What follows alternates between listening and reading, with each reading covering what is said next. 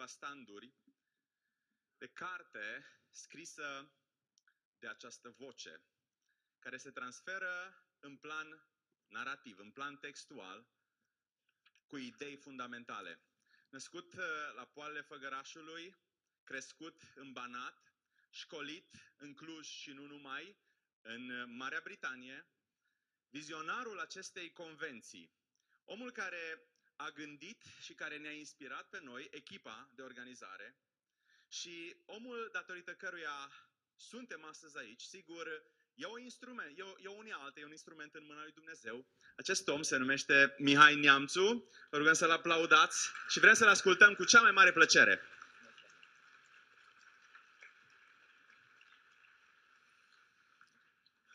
Bună dimineața, România! Mă bucur foarte mult să fim atât de mulți împreună. Este copleșitor ceea ce poate să facă dragostea. Ce s-a întâmplat aici, ce se întâmplă acum și ce va urma, e o lucrare a dragostei, care acoperă mulțime de păcate. Sunt foarte bucuros să vă spun că pentru mine referendumul acesta nu a dat naștere unei tristeți, ci unui moment de sărbătoare, pe care cred că îl simțiți în inima dumneavoastră. E sărbătoarea unității. În 1918, dragi prieteni, toți creștinii s-au dus la Alba Iulia.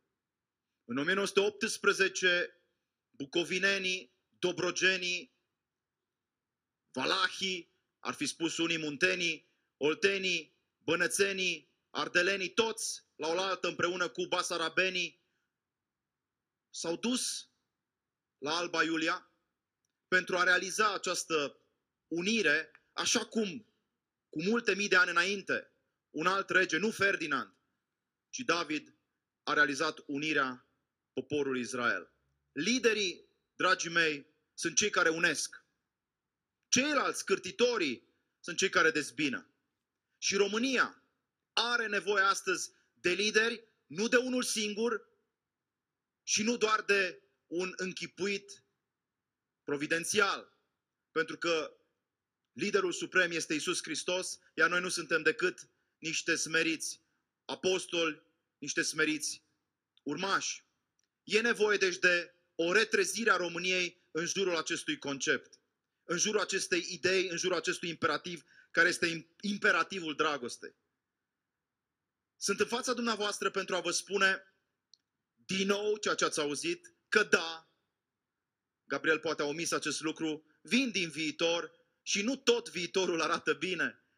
Am fost luat în derâdere pentru această formulă, dar trebuie să confirm. Am stat poate prea mulți ani departe de țară. Și totuși m-am întors după ani de zile petrecuți în Germania, în Marea Britanie și în America. M-am întors ca rezultat al unei decizii luate într-o noapte.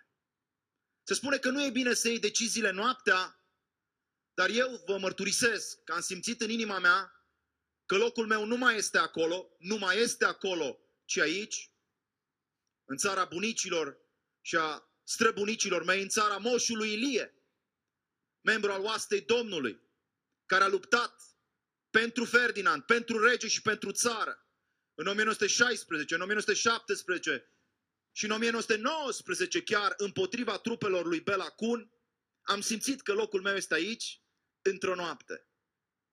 Era o noapte de revelion. Un revelion multicultural în America progresistă. Eram acolo, nu mă întrebați detalii, în împrejurări stranii chiar și pentru mine acum, invitat să particip la o cină alături de elita universitară americană. Sunt unii care ne urmăresc, ziariști, oameni politici care spun, domnule, oamenii ăștia bat câmpii, se luptă cu un dușman imaginar. Se luptă cu o ficțiune. România nu are o amenințare imediată de tip ideologic. Ne trebuie spitale, nu catedrale. Ăsta e slogan. Iar eu vin în fața dumneavoastră cu o poveste, o să spun pe scurt, Revelionul a durat patru ore, o să spun în 5 minute, pentru a confirma că da, avem adversari. Că da, nu suntem iubiți de toată lumea, chiar dacă noi vrem să fim apostoli iubirii. Și când eram undeva acolo, de, aproape de marile lacuri, unde Mircea Eliade, profesorul de istoria religiilor, și-a făcut veacul la finele anilor 80, aproape de Chicago și de Ann Arbor, Michigan, am ajuns în acea seară de 31 decembrie 2008 la o masă. Mă simțeam privilegiat ca un est european uitat de lume, nu așa? Pentru că eram băgat în seamă, eram și eu la masa celor deștepți și educați. Eram însă puțin avertizat. Știam ceva despre comunismul american, de pe, despre care a vorbit Horia Roman Patapievici atât de clar acum 20 de ani.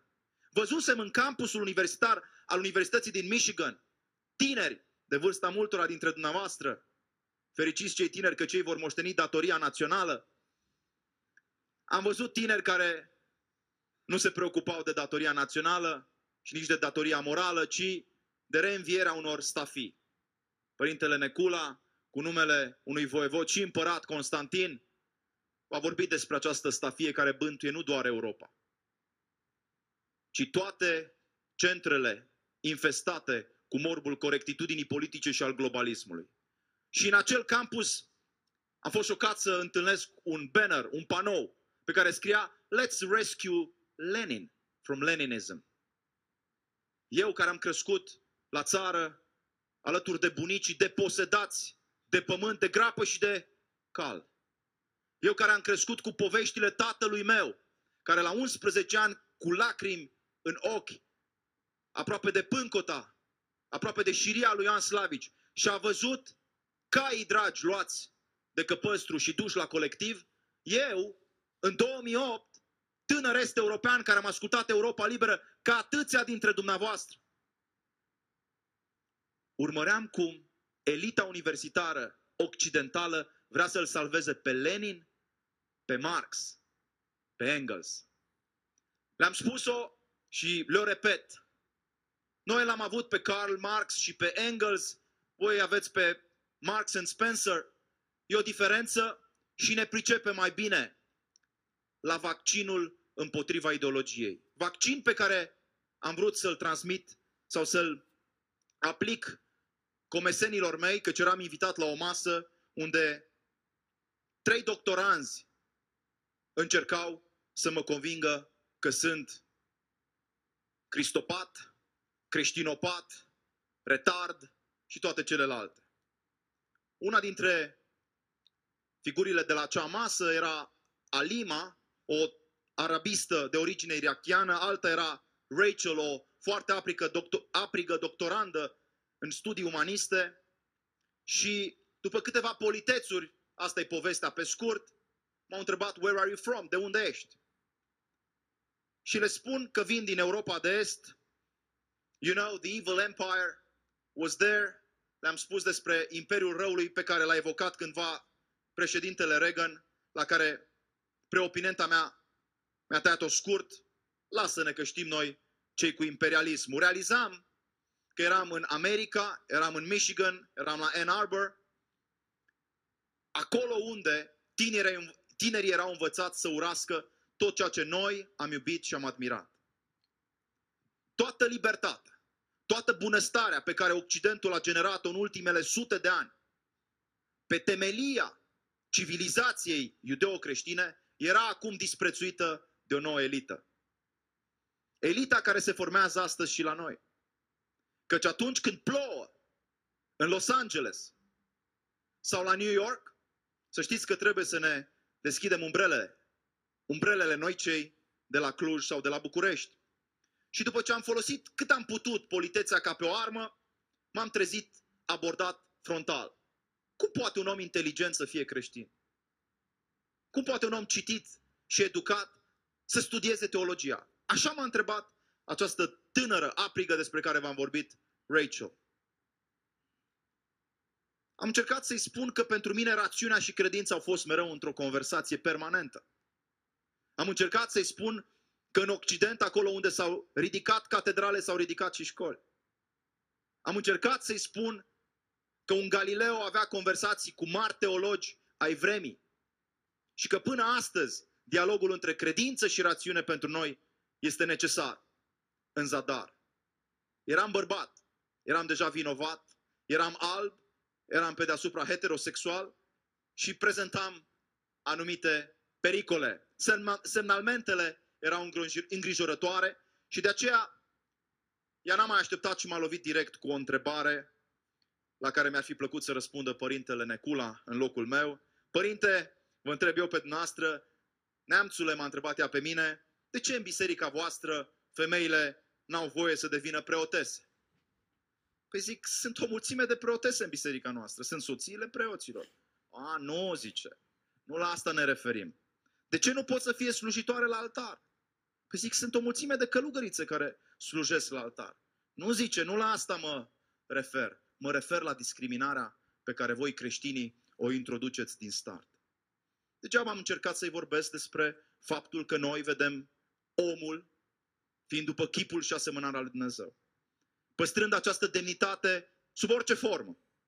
Și fiind chemat omul la aprofundarea vocației sale. Dacă ești bărbat, fii și mai bărbat, dacă ești femeie, fii și mai feminină, ca să plagezi un prieten drag, n-a fost îndeajuns. Dacă tot credeți în egalitate, m-a întrebat această femeie, de ce sunteți împotriva schimbării de sex? Zoe, fii bărbată, m-am gândit. Cu vorbele lui Tipătescu adresate Coanei Joițica. Cine te împiedică? Adevărul este că această conversație m-a făcut melancolic. Mi-am dat seama că într-o sută de ani, o țară, fie America, fie Norvegia, fie Franța sau chiar Marea Britanie, într-o sută de ani, o țară își poate pierde cultura, pentru că își pierde liderii. Mi-am dat seama că între America lui Henry Ford, pe care bunicul meu o admira, pentru că din satul Târnova au plecat sute de țărani ca să facă un ban și ca să se întoarcă, aș adăuga, că între America lui Henry Ford și această Americă progresistă nu mai era nicio legătură. Bunicul mi-a povestit când aveam 10 ani, cum un prieten de-al său mai în vârstă s-a dus la uzinele din Detroit ale lui Henry Ford și nu știa decât două cuvinte, work și job. Și a intrat într-o incintă și a văzut puhoi de oameni care așteptau să primească o slujbă. Și s-a gândit, n-am nicio șansă. Cum aș putea eu, ardelean, țăran, să obțin o slujbă la uzinele lui Ford? Și s-a uitat în stânga și s-a uitat în dreapta și a găsit ce? O mătură. Și s-a apucat să măture incinta. Până când managerul, șeful de departament de la Human Resources l-a văzut și a spus, Hey you, come here. Și transilvaneanul nostru a primit o slujbă. Asta era America pe care bunicul meu admira și care n-avea nimic de a face cu această Americă progresistă în care se formau mii și zeci de mii de studenți doctoranți. Am încercat să-i vorbesc despre multe lucruri, dar mi-am dat seama că principala problemă a marxismului cultural e lipsa de cultură. Mi-am dat seama că adesea în departamentele lor de sociologie nu se mai predică istoria, nu se mai învață istoria, ci se predică niște sloganuri și niște dogme seculare. Cea mai tare chestie n-a fost faptul că m-a întrebat de unde știu eu că Isus n-a avut o relație cu Maria Magdalena. N-au fost alte blasfemii sugerate în subtext. Cea mai tare chestie pe care am auzit-o în acea conversație și vreau să fiți atenți, pentru că vă introduc într-o parabolă despre viitorul copiilor dumneavoastră. Ei sunt deja parte a acestei conversații.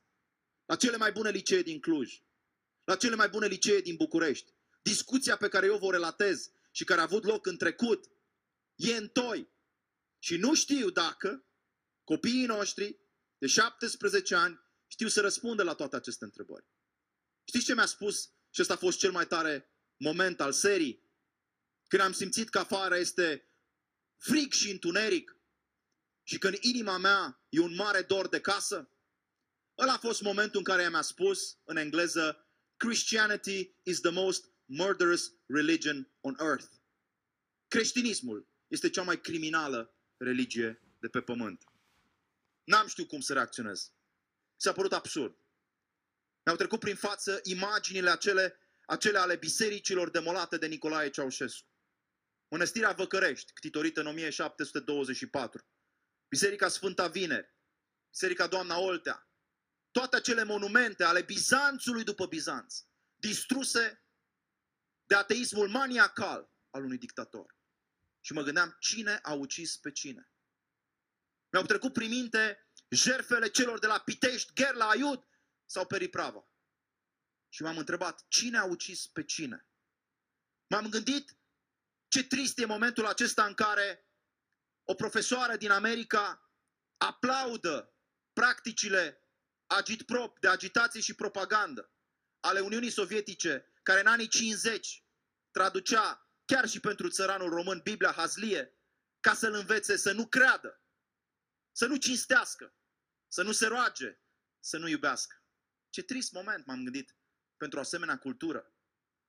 Dar mai important decât atât, dragii mei, decât polemica pe care eu vă descriu, știți ce este?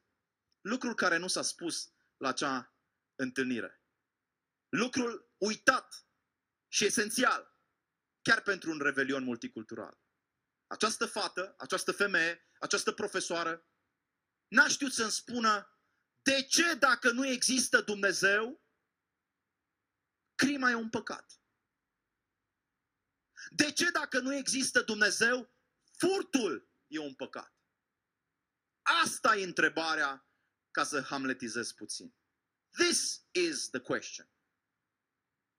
Pentru că dacă într-o cultură nihilistă, în care Raskolnikov hotărăște că nu există Dumnezeu pentru a persecuta o babă zgârcită, totul este posibil, atunci crima nu e o problemă. Atunci furtul nu e o problemă. Atunci minciuna nu este o problemă. Doamnelor și domnilor, am asistat în acea noapte la autodistrugerea unei societăți și a unei culturi.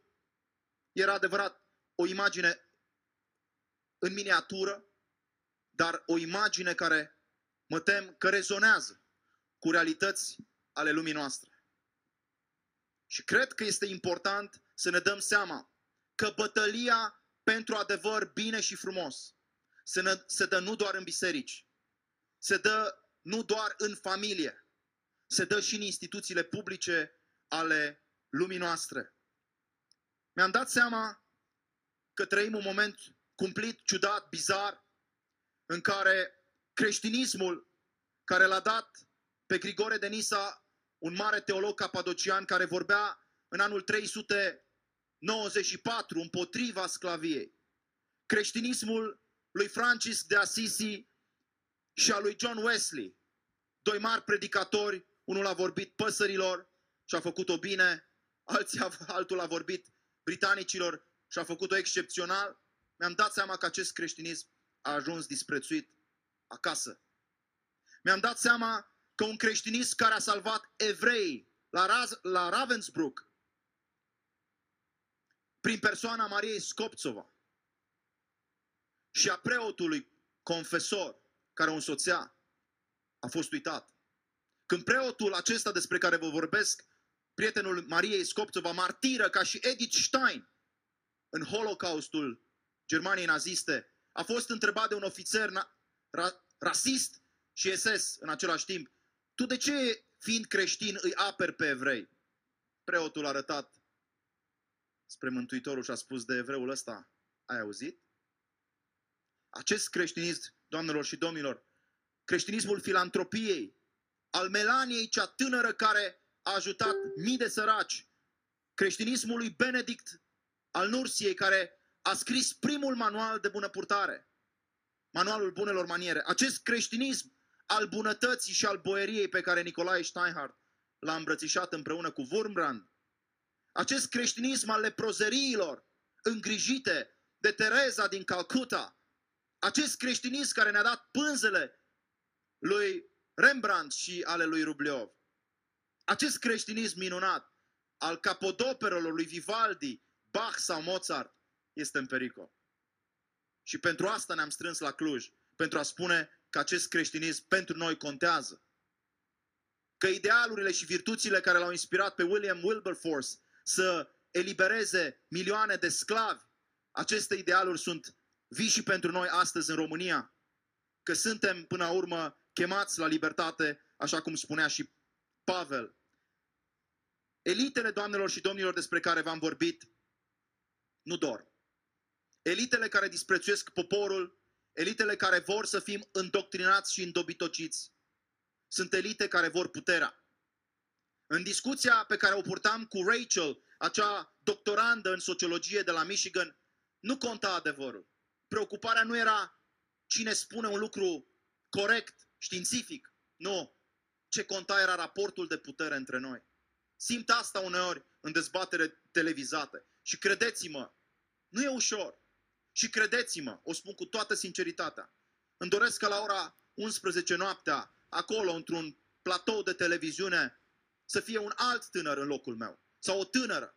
Îmi doresc ca pledoaria pentru adevărul credinței noastre să fie făcută de, mult, de mulți alții.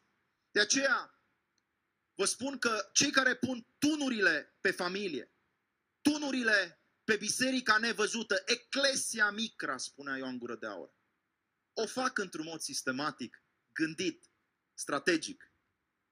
Dacă comunismul vechi a încercat să demoleze bisericile, cum a făcut-o Nicolae Ceaușescu, cu buldozerele, cu lama buldozerului, noi ideologi, care l-au citit nu doar pe Marx, ci și pe Freud, au hotărât să distrugă biserica dinăuntru, din incinta familiilor noastre. De aceea cred că bătălia următorului secol este o bătălie pentru familie, pentru libertate și pentru conștiință. Și vă spun că împotriva acestor revoluționari de profesie, împotriva acestor specialiști ai nihilismului și ai demolării, avem o armă. Această armă este arma despre care s-a vorbit astăzi, este arma credinței, este arma dragostei, este arma simplității. Armele cu, cu care David a înfruntat Goliatul au fost armele luminii și cred că este foarte important să plecăm de aici, acasă, cu o hotărâre și cu o certitudine. Că nu suntem puțini, că suntem din ce în ce mai mulți, că România nu se oprește doar la granițele noastre geografice, că România include această uriașă diasporă pe care ați văzut-o urcată pe scenă. Aș vrea să plecăm de aici, dragii mei, cu o certitudine în plus, anume că România nu se confundă cu statul birocratic, administrativ, ci între cei care au fost, cei care sunt și cei care vor fi. Vă mulțumesc! Hai România!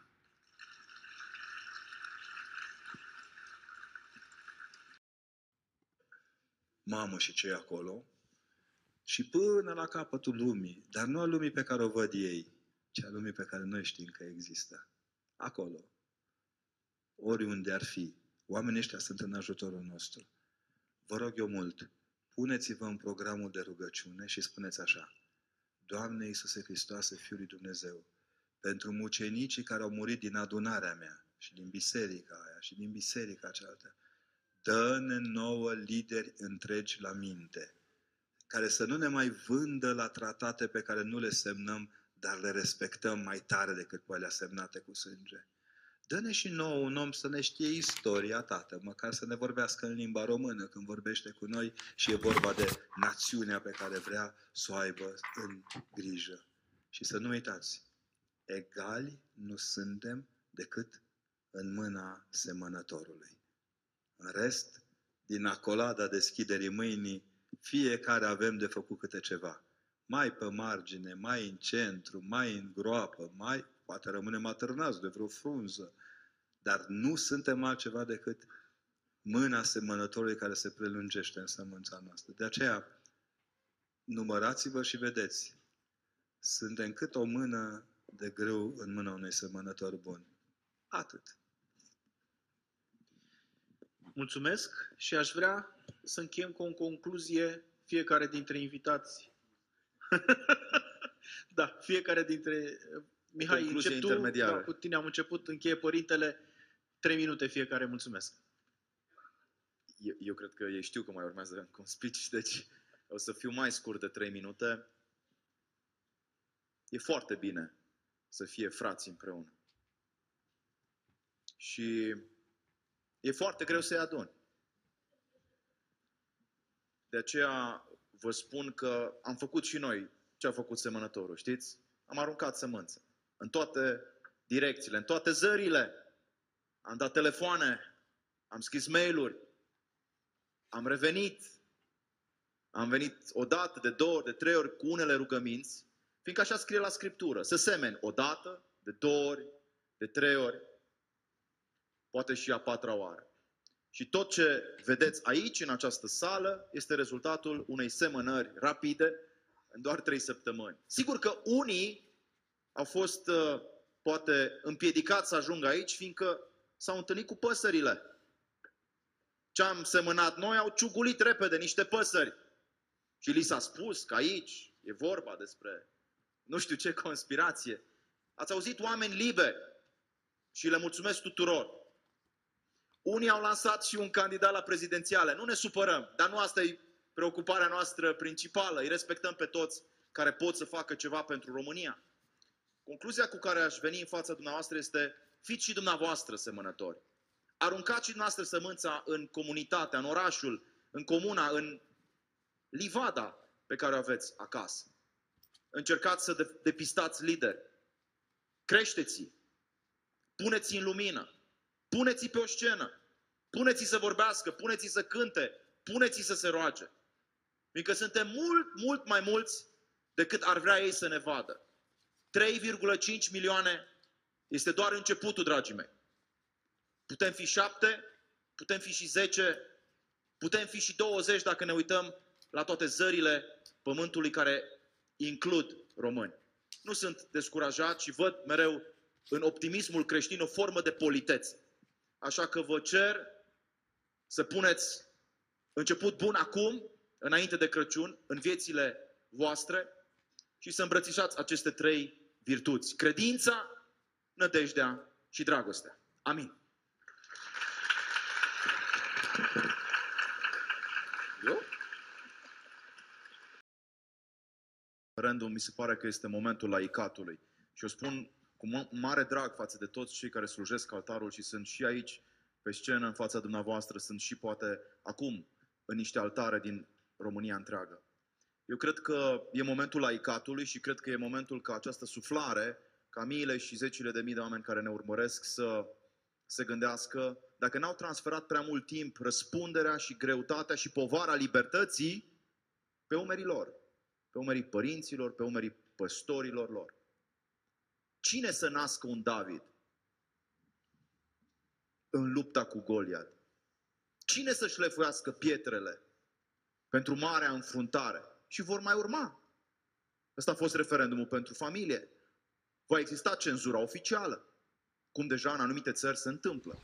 Vor fi medici cărora li se va interzice să nu se subordoneze unui dictat al comisiei sau al guvernului.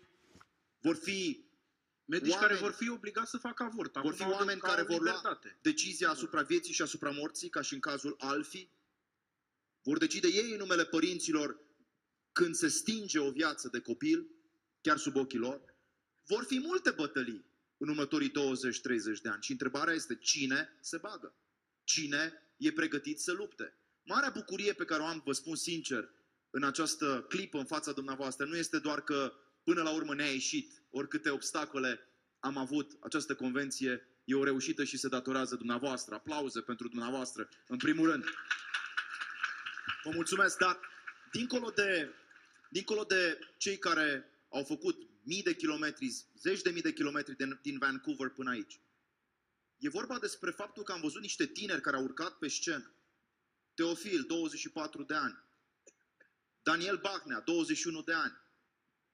Ana Maria, 23 de ani. Acești tineri minunați, Nadia și ceilalți, ei sunt, după părerea mea, chemați să intre generațional într-o logică a mărturisirii.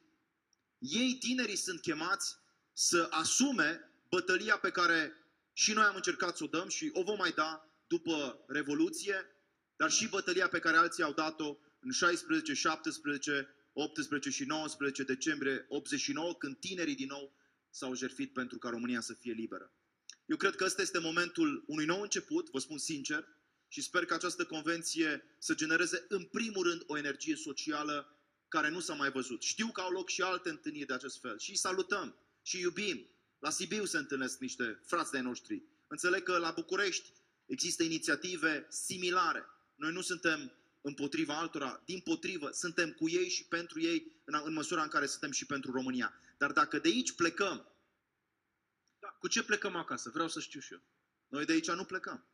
Nu plecăm acasă.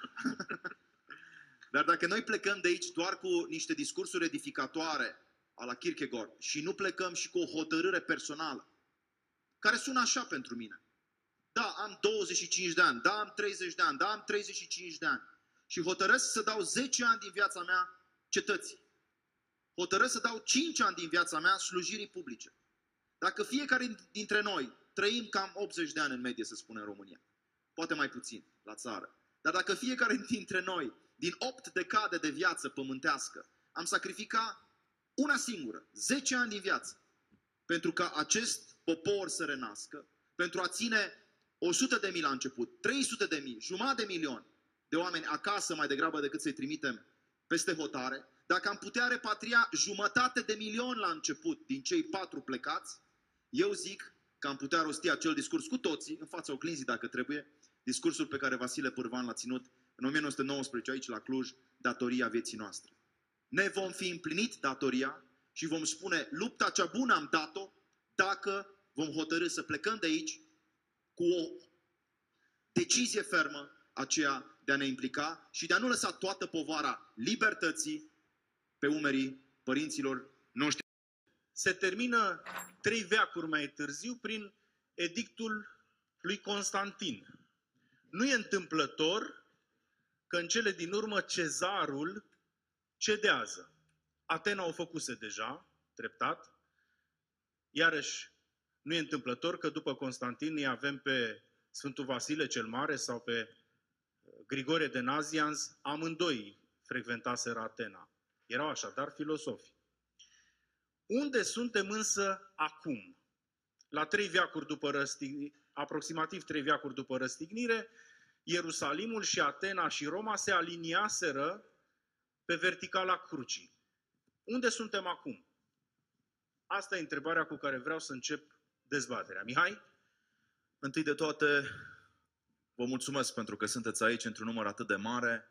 Sunt uh, încântat că am reușit să sfidăm toți pesimiștii și uh, toți ne, puțin credincioși și făcând asta, de fapt, ne-am uh, alineat, apropo de Sfântul Pavel, de apostolul care a fost întâi de toate ucenic la picioarele lui Gamaliel, ne-am aliniat acestui imperativ al creștinismului inteligent, pe care Pavel îl întrupează. Părintele Necula a spus foarte clar, nu, lăs, nu lăsați ca alții să pună etichete pe voi. Nu acceptați vreodată ca să fiți socotiți idioți, utili sau inutili. Și pentru a reformula am să spun, nu vom accepta niciodată ca acest creștinism drag nou să fie luat drept cretinism. Creștinismul nu e cretinism și evidența cea mai elocventă o găsim în abordarea curajoasă, misionară a apostolului Pavel. Cel care a știut să stea și în deșertul Arabiei pentru a se curăți, pentru a se pregăti, dar cel care nu s-a temut să înfrunte filozofii, agora, areopagul, să înfrunte cezarul și să înfrunte și o tradiție care limita inevitabil universalitatea revelației lui Iisus Hristos. Reîntoarcerea la creștinismul urban, doamnelor și domnilor. Aici, la Cluj, e un imperativ. Redescoperirea Tesalonicului, a Efesului, a Romei, a tuturor cetăților care au compus țesătura socială a Mediteranei este pentru mine un imperativ. Unde suntem acum? Suntem într-o răscruce. Cum fiecare generație se află la o răscruce. Suntem în răscrucea care ne-a scos la iveală trădarea sinfoniei. Cine a crezut că există sinfonie s-a păcălit. Timpul acelei sinfonii poate că a plecat pentru că Dumnezeu vrea să ne mustre și să ne smerească și poate pentru că mai ales Dumnezeu ne cere să-L redescoperim pe El înainte de a ne pune nădejdea în fiii oamenilor în care nu este mântuire. Cred deci că astăzi suntem într-un punct în care primii creștini au fost deja. Suntem într-un punct în care nu mai presupunem nimic, nici despre noi, nici despre ceilalți. Suntem, dragă Cristi Curte, iubite părinte, dragi prieteni, stimați ascultători, suntem în punctul unei recuceriri a centrelor universitare, a centrelor comerciale, a centrelor politice, de ce nu, ale Europei și ale lumii civilizate. Și din fericire, există un precedent. Nu suntem singurii care au trecut printr-o vale. O să vă spun mai târziu o poveste despre experiența mea în America, întâlnirea mea cu elitele, așa zisele elitele care, elite care au trădat. Trădat, au trădat un popor, au trădat un crez, dar și în America, unde o vreme lumea a crezut că nu mai e cu putință să declar public suveranitatea lui Dumnezeu, să-L mărturisești pe Dumnezeu înainte de a vorbi despre popor. În America aceea în care părinții fondatori au vorbit despre un creator în declarație de independență, în acea Americă părea imposibil acum 10 ani să mai speri. Și totuși, o renaștere spirituală a generat și o schimbare de ordin social și civic. Cred că și în Europa astăzi se coace o asemenea renaștere. Și cred că ea pornește din răsărit. Așa cum tot din răsărit a plecat și apostolul Pavel. Mulțumesc! Ai grijă ce spui, Mihai, când vorbești.